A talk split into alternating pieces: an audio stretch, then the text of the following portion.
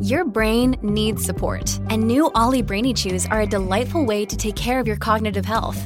Made with scientifically backed ingredients like Thai ginger, L-theanine, and caffeine, Brainy Chews support healthy brain function and help you find your focus, stay chill, or get energized. Be kind to your mind and get these nootropic chews at olly.com. That's O L L Y.com. These statements have not been evaluated by the Food and Drug Administration. This product is not intended to diagnose, treat, cure, or prevent any disease.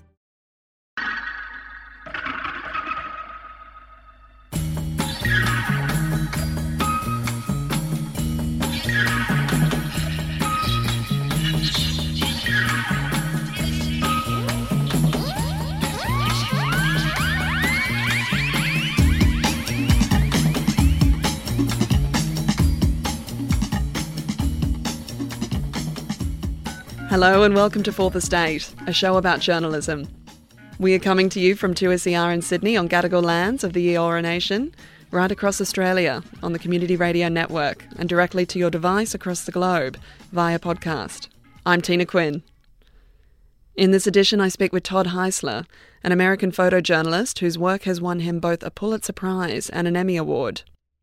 Todd was born in Arlington Heights, Illinois, and grew up in and around Chicago, after graduating from Illinois State University in 1994, he went on to work for a number of local newspapers before joining the Rocky Mountain News in Denver, Colorado in 2001.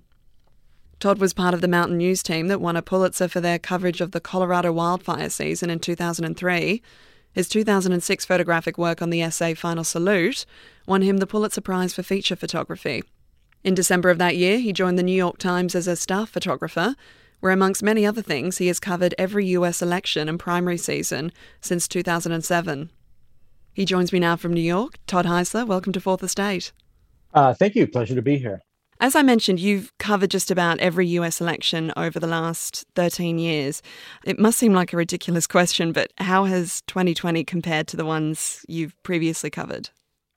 Um, no, it's not a ridiculous question. 2020 uh, couldn't be more different than than any of the other years uh, for for a number of reasons, and it and it keeps it, it keeps evolving. It's been uh, quite an extraordinary and unprecedented year, um, and it started started out that way even before the pandemic hit.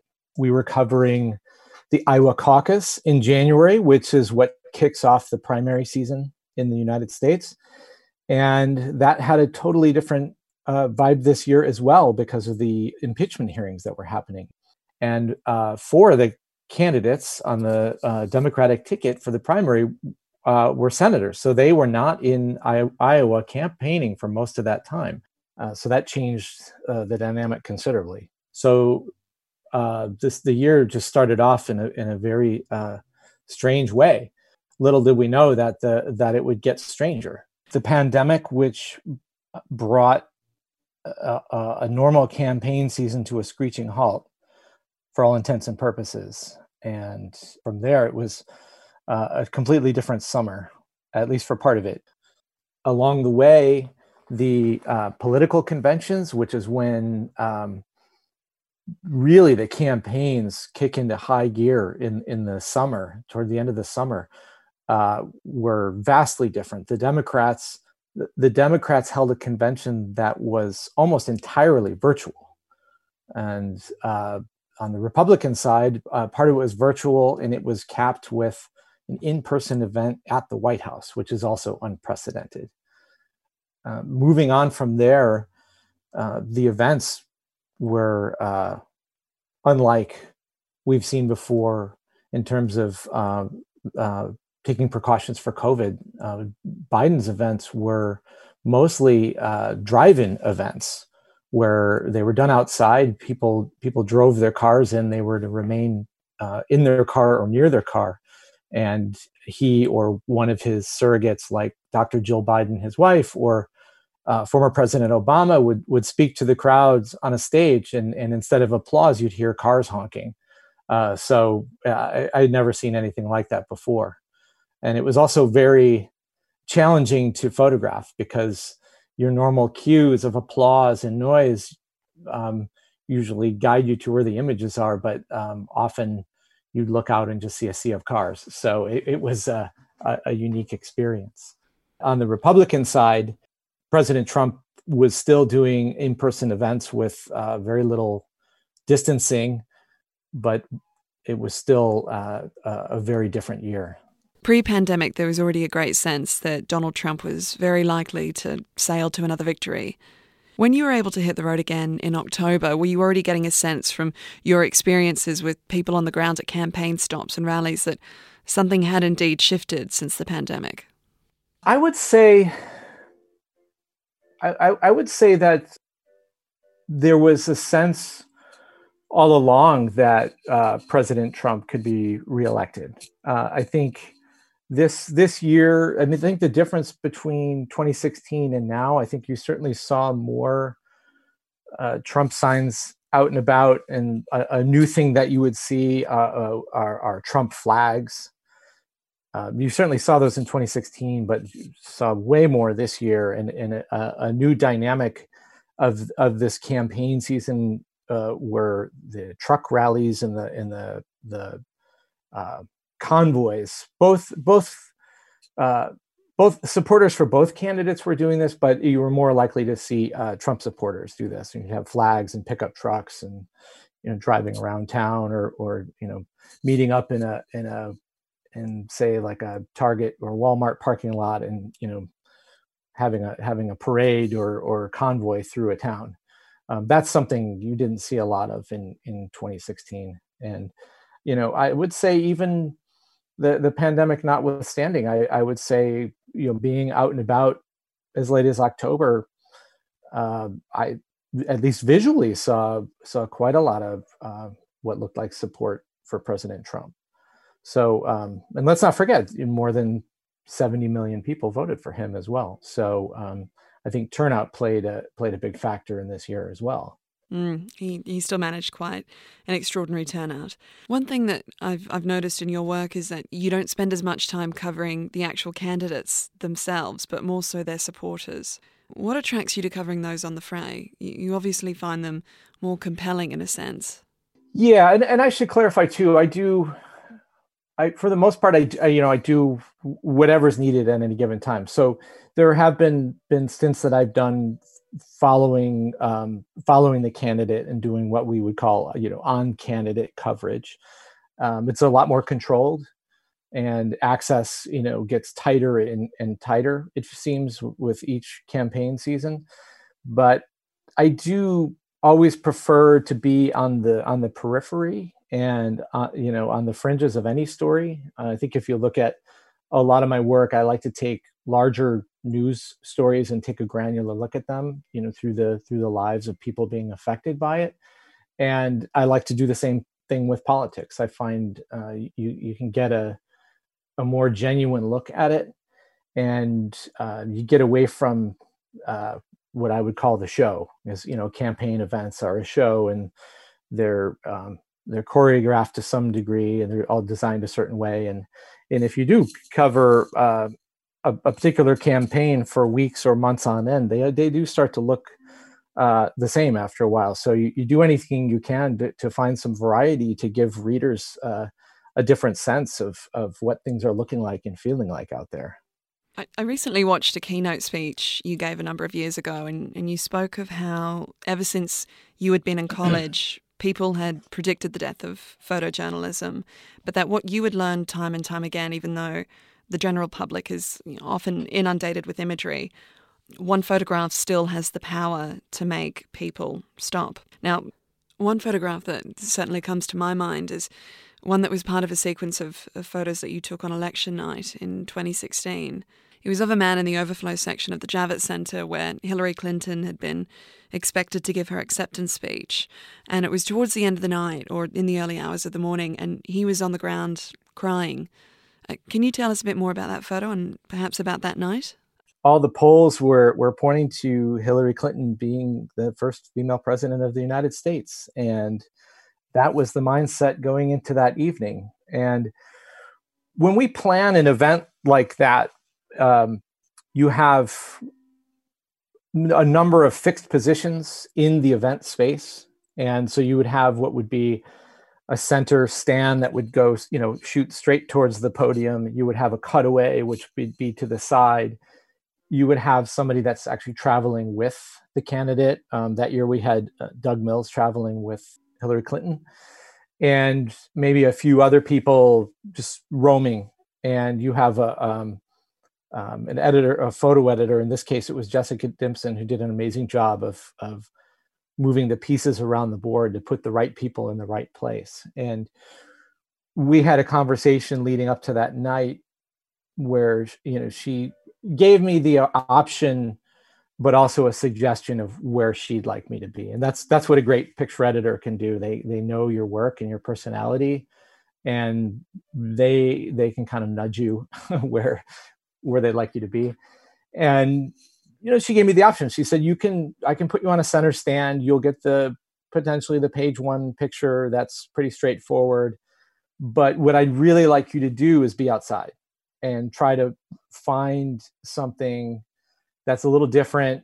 Uh, you know, we always strive for something. I hate to use the word iconic, but that's you know what you're always striving for but just just to try to find something different and maybe you know maybe it's somebody who couldn't get inside but you know you you always work the edges of these things to to take a chance and try to get something that that nobody else has. And i'm always up to that task because that's the type of work i like to do. I don't like to be stuck in one spot. And um, being set on a center center stand can be a little boring. So uh, i jumped at the chance to try to do something different.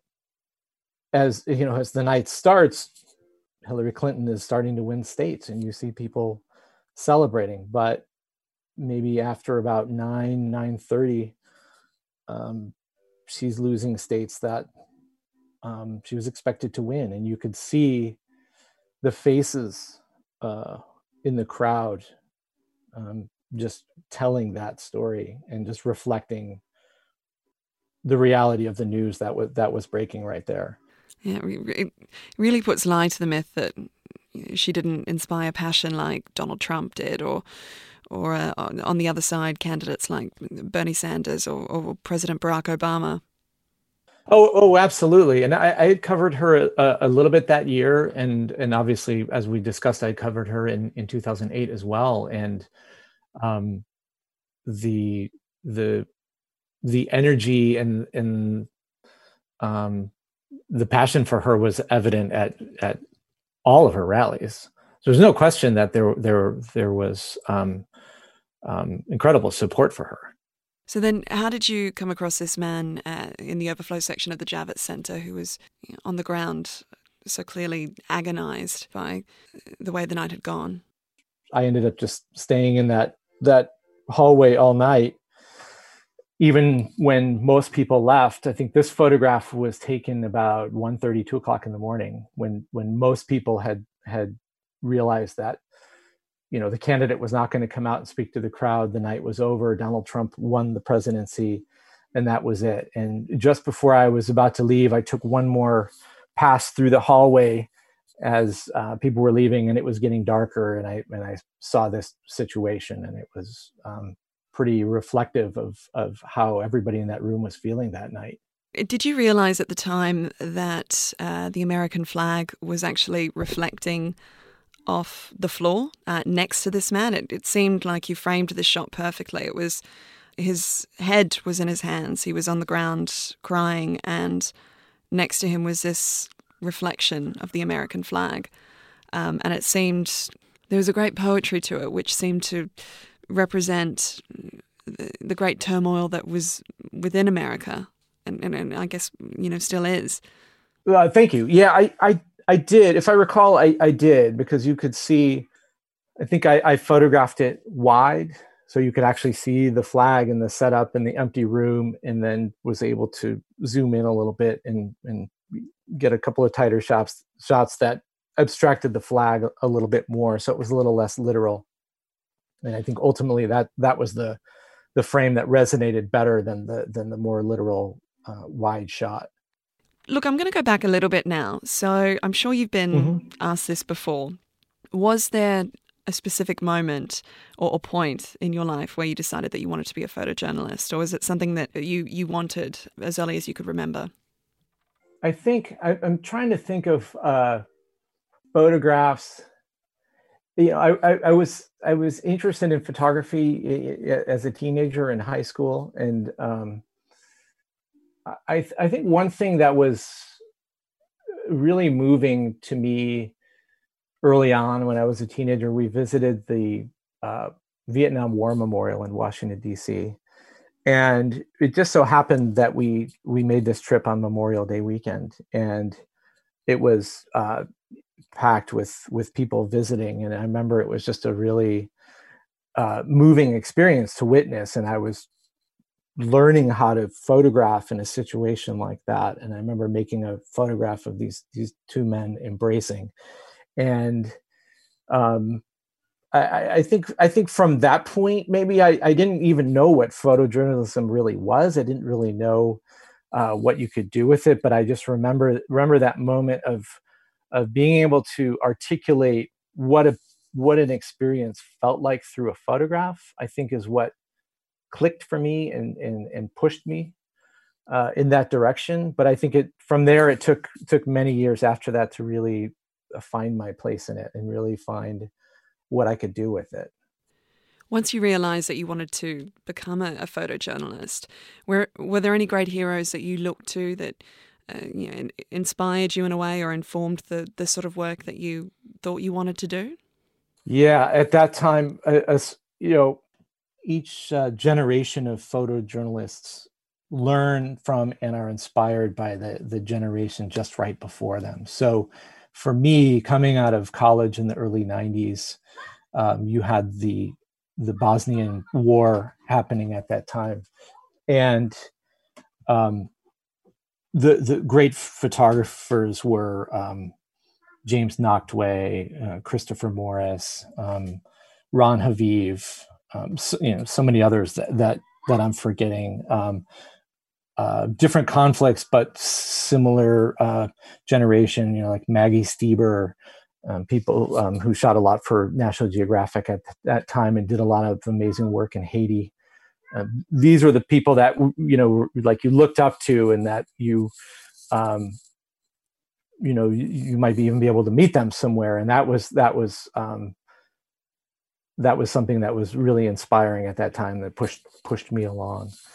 Um, not necessarily, you know, I didn't necessarily want to do that type of work but that was the work that that really stood out of that time. And these were people who were going to the to the to the edge of the abyss to to really tell that story. And and for me that was really uh, inspiring.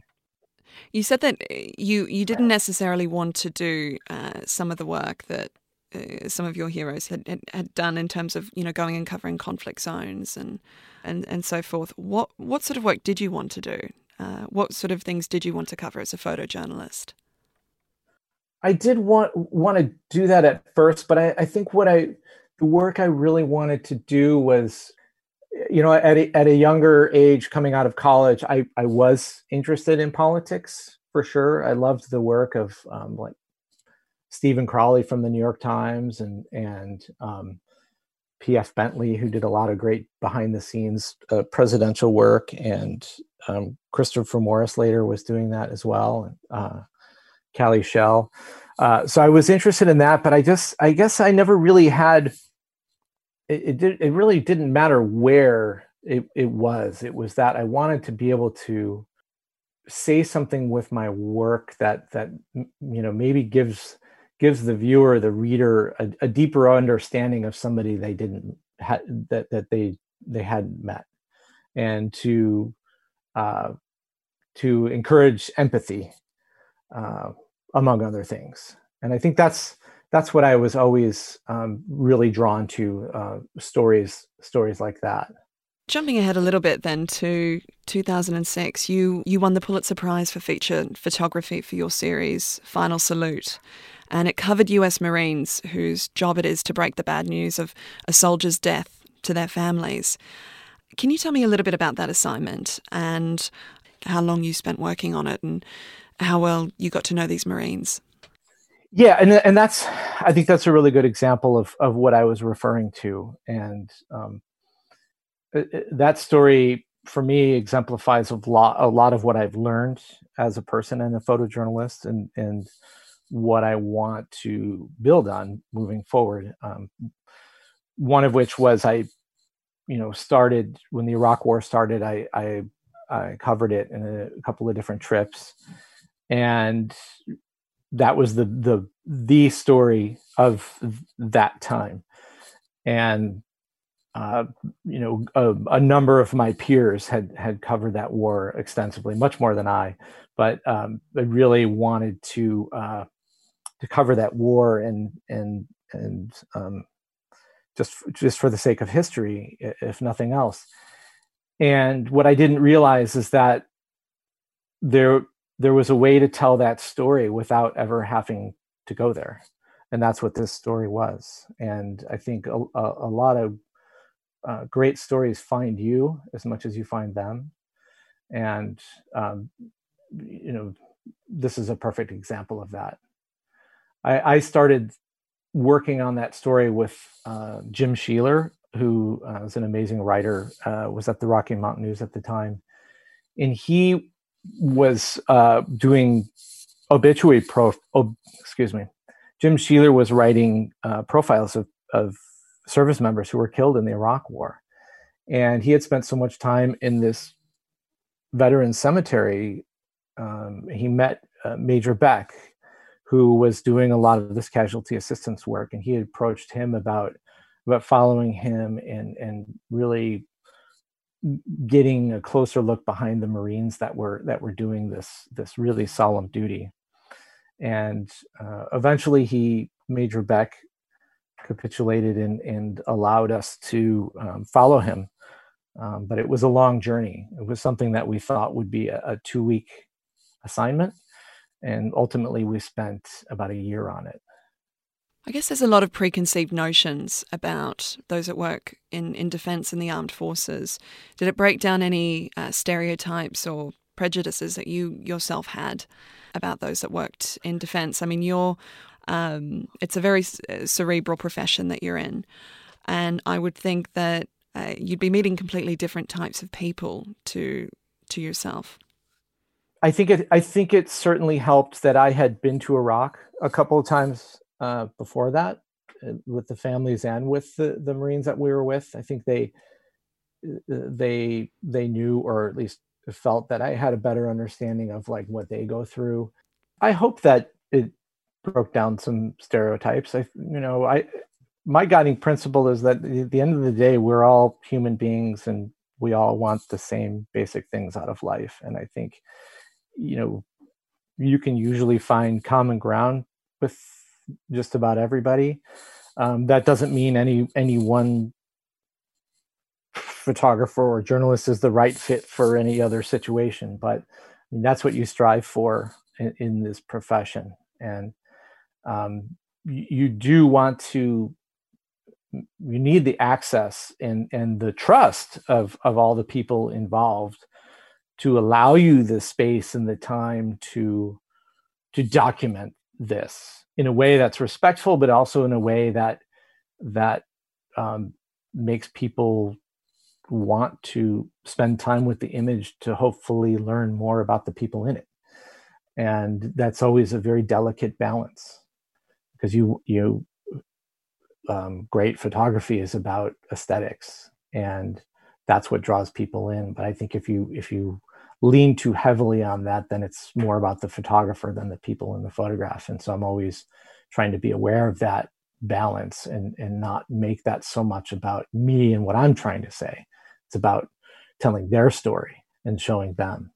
The BBC's Nick Bryant was recently on Fourth Estate and in talking about elections and uh, and presidential candidates, uh, he he mentioned that journalists often choose their presidential story, and the most entertaining always wins out. He used as an example uh, during the 2007 2008 primary season, much of the media decided that electing Barack Obama, the first African American uh, man to win both the Democratic nomination and then hopefully the presidency, uh, that seemed a more compelling story than uh, electing Hillary Clinton, uh, the first female. Um, now, that was your, uh, it strikes me, that was probably the first election that you covered for The Times, Am I correct? The first primary season that's, you would have covered? That's that's correct. Absolutely, yeah. 2008. Well, 2007 actually, because yeah. uh, Hillary Clinton announced her candidacy in early 2007. So 2008 primary season was a very long, protracted, fascinating uh, primary. And at the time, I had never really covered a primary that um, thoroughly before um, because where I worked before, you know, we didn't really cover those much.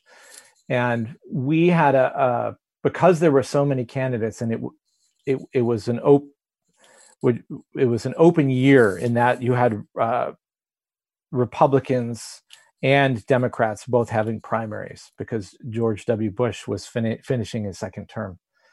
And I worked uh, a lot with uh, David Scull at the time, who was the picture editor heading up our campaign coverage.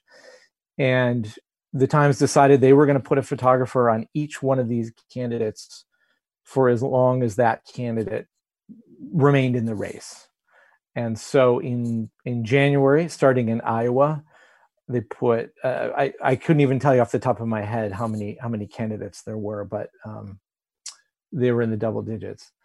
And so initially they put me on Mike Huckabee, uh, right. Republican candidate who's the governor of Arkansas, and uh, I think Doug Mills was on Hillary Clinton, and I forget who was on uh, Barack Obama at the time. And so the plan was to just write it out with that candidate until they concede, and then we would move people around accordingly.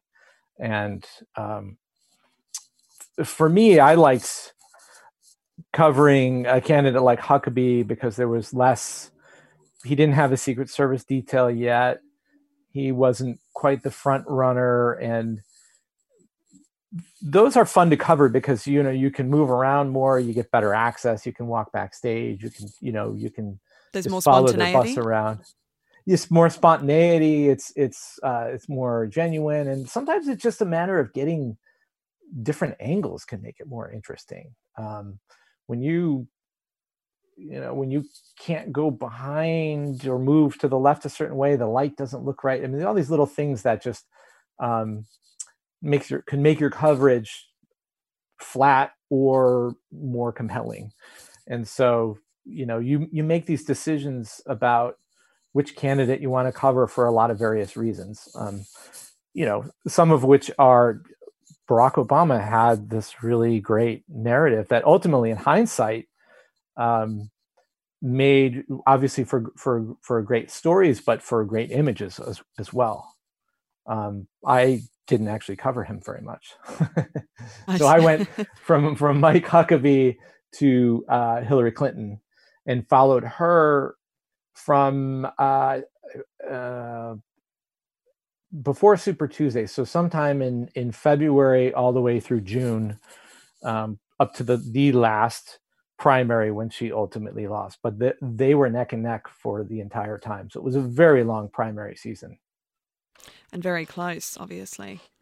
Yes, correct. I think the campaigns were were different at that time too, because yeah, in, in, in 2008, those were not only not only was it a long, protracted uh, primary, but it was grueling. Um, we would very often cover uh, two or three states in a day, get to your hotel very late at night or even early in the morning, and then have to go back at it and be swept with Secret Service at seven o'clock in the morning the next day. So it was, it was, it was a really grueling, grueling campaign season to cover. Do you feel that you've either consciously or unconsciously chosen a narrative as a photojournalist, or do you think it works a little bit differently for you? I think it works a little bit differently for us. I mean, I mean, there's no question that you you don't you don't cheer for a candidate. You know there's the old saying there's no cheering in the press box. So you you know you can't um, you can't look at it that way. But you do have to to look at it in some ways of of whether you're going to click with a certain campaign. And it, and you know it's hard to really describe what that would be.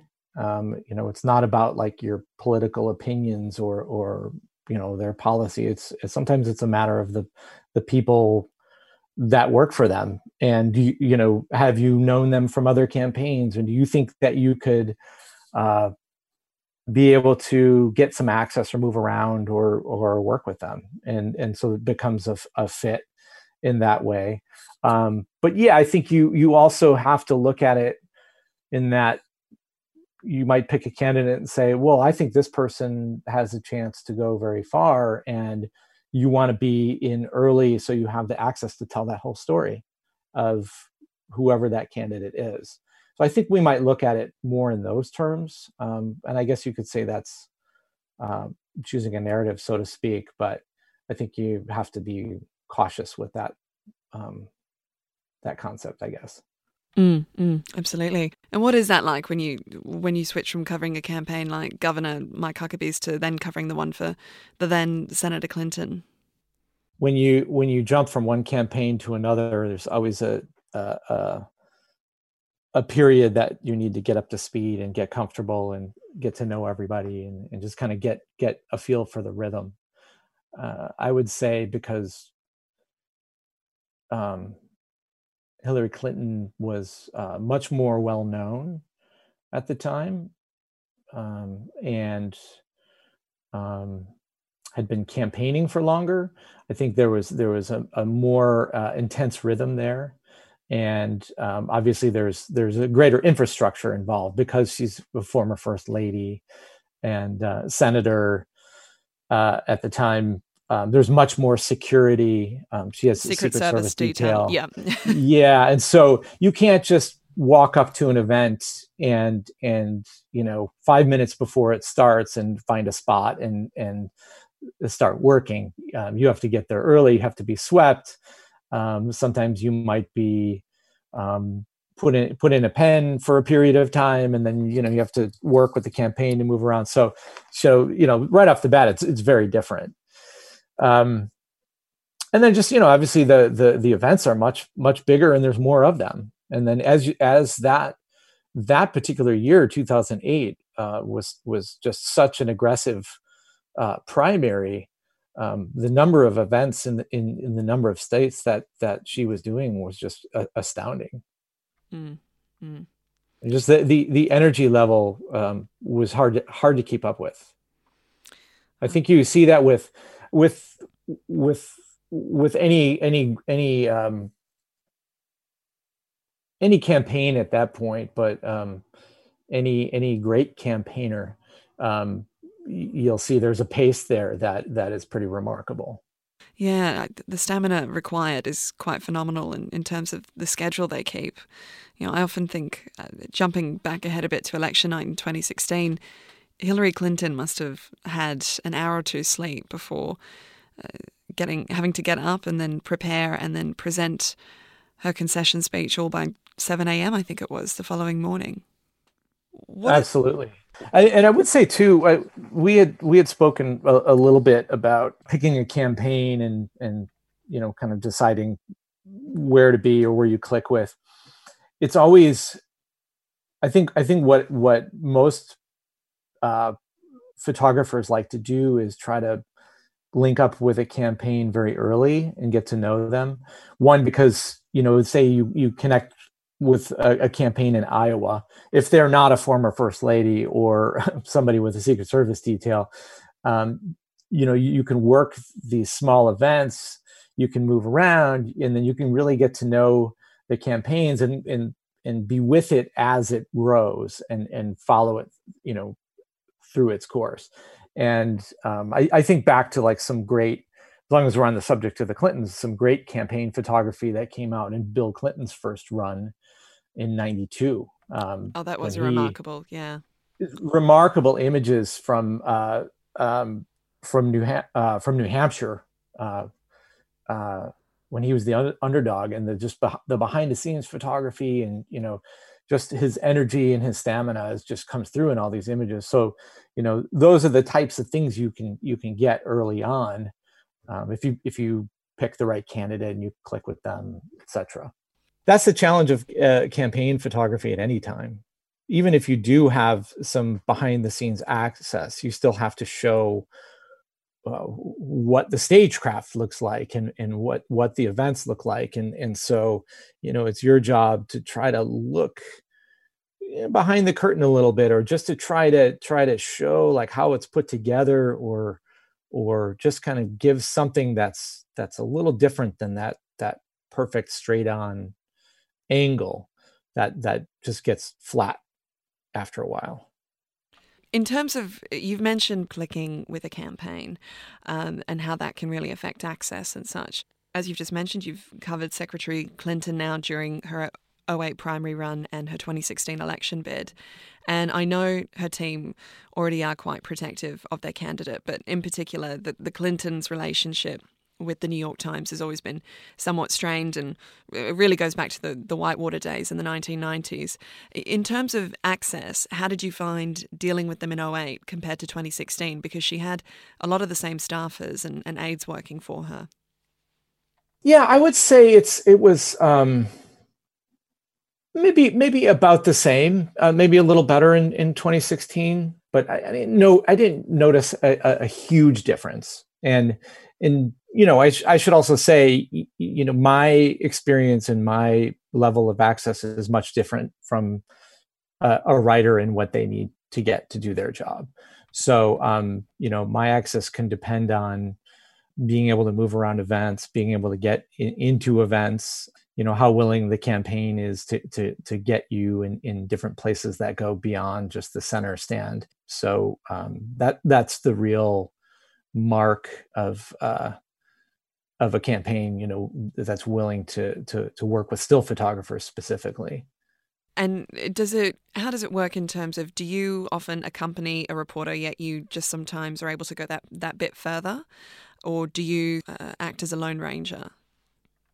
Mo- most often, we will work separately uh, because they might be um, reporting an event um, offsite or they might they might be in the travel pool but they would be reporting from it from a different area and i'm moving around a lot. So we work uh, pretty separate in those times. Unless there's a particular narrative they're looking for or perhaps a particular demographic or or or theme at the campaign events you know we'll communicate about those things but but more often than not, I'm working more closely with other photographers that I'm competing with than I would be with the writers. Right. Okay.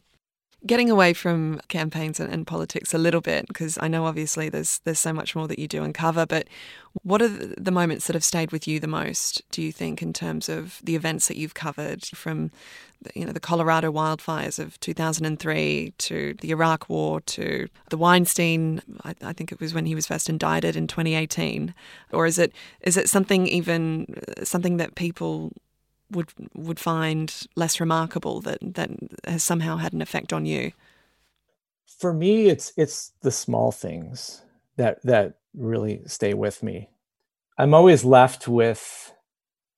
I'm a big fan of the work of the writer Studs Terkel, who's a Chicago writer who who did a lot of um, oral history, and he had this this quote where he says he likes to look at history from the ground up, and he says how everybody talks about the pyramids and how the pharaohs built the pyramids. And he said the pharaohs didn't lift a finger. It was slaves who built the pyramids and he's more interested in the people who really did it on the on the ground level. And so I, am always uh, fascinated at, at, looking at at uh, moments like that. And and I think those are the ones that that really resonate with me the most uh, whether it's um, I think about I mean, there are happy stories, of course. I mean, there's one one particular piece I worked on a couple years ago in New Hampshire about the opioid epidemic, and I worked with uh, the writer Kit Seelye, partly following a, a family that that was, you know, dealing with addiction. Two of the children um, were addicted to, to opioids, heroin, and you know, being there with the family when they were you know confronting the confronting the son for how many how many I don't know how many ODs he had had, and he had had an OD the night before, and then trying to get him to to go into recovery again. And um, you know, it was a very intense scene, um, but you're also there being somehow welcomed by this family to to to show what they're going through and this is you know looking at a larger issue that is affecting the united states and communities all over and um, you're sitting in this this living room watching it play out thinking how many different ways is this playing out right now across this country? I was just looking through images from from this year and obviously there's so many I, I, could probably go back to from previous years. But in working on this story about the New York City of our imagination, um, just capturing the the sounds of the city in in you know during the pandemic and as we're sort of kind of coming out of of the dark days of April, I went to this street party in Clinton Hill, Brooklyn, and uh, there was a DJ on that block, and all throughout the the the stay at home orders. At seven o'clock every night he would come out and and play play house music and people would go in the street and have this like social distance dance party. And it could go anywhere from like 10 minutes to 45 minutes. And one of my colleagues had told me about it and I, and I went to this party and it was it, for me it was like watching everybody come together and seeing every everybody dance. It just um, it was that first moment coming out of you know the the dark days of of March and April and and realizing like oh you know wow we're going to get through this. And you know that that New York and Brooklyn still has it. I remember I remember thinking like wow Brooklyn you still got it and that that was like a really special uh, moment for me that's beautiful. That's beautiful. You, do you live in Brooklyn or you? Um... I do. Yeah. Yeah. Right, right. So this this was in June. Yeah. And uh, you know, some some time had passed, but you know, I mean, that's it's what I get to do with this job. I get to I get to go experience things that you know many people don't get to, and it's part of my job is to, to be curious and to just go check things out Finally, uh, this has been so fascinating, Todd. Finally, how do you think the work that, that you've done over the number of the last number of years has changed the way you see the world? Uh, how has it informed your view, uh, especially in the last 12 months? I mean, it, it, it seems that you have run the gamut as a photographer, from elections to covering a pandemic. Your, your coverage of uh, New York during uh, this this time has been incredibly moving. How has it sort of changed you, the the work that you've done, and informed your views? Well, I think I think over the, over the years, and, and if if anything, just for having uh, years of experience learning the technical parts of photography and photojournalism, that that falls into the background and becomes muscle memory and and it frees you up to to be more uh, aware as a person and be more engaged with with the the the person in front of you and the, the people that are that are letting you into their lives. And i feel like um, that experience has has um, freed me up to a degree to really um, connect with people more. I think that was always always the goal of mine when I look back is is that I wanted to connect with people and um, you know share their story so that people can un- understand somebody that's very different from them. Uh, I think about some of the stories over the over the past few years of covering um, the um, uh, migration of Central Americans coming coming up from Honduras, Guatemala, El Salvador, and um, the family separations and and um, all the other things that have been happening in the U.S. And I think it's just um, you know learning to spend more time with people and um, learning to listen more. I think a good uh, a good lesson. Um, it sounds counterintuitive, but I think a good lesson uh, to learn as a photographer is is to learn when to put the camera down and, and listen and talk to people and you'd be amazed at how many photographs come from doing that because each photograph is is a gift from the the person you are documenting Well, that seems like a, uh, a good place to leave it as much as I hate to. Uh, this has been absolutely yeah. fascinating. So, Todd Heisler, thank you so much for joining us on Fourth Estate. Thank you. That was Todd Heisler, American photojournalist and staff photographer for the New York Times. And thanks for listening to Fourth Estate. This edition was recorded at the studios of 2SER and heard across the country on the Community Radio Network. Fourth Estate is produced with the assistance of the Community Broadcasting Foundation. Thanks to the Foundation for their continuing support. Make sure you subscribe to Fourth Estate on your favourite podcast app so you can hear us talk media, politics, and a lot in between. We'll be back with more next week, but in the meantime, you can stay in touch with us on Twitter. Our handle is Fourth Estate AU. Thanks to my producer, Anthony Dockrell. My name's Tina Quinn. Thanks for listening.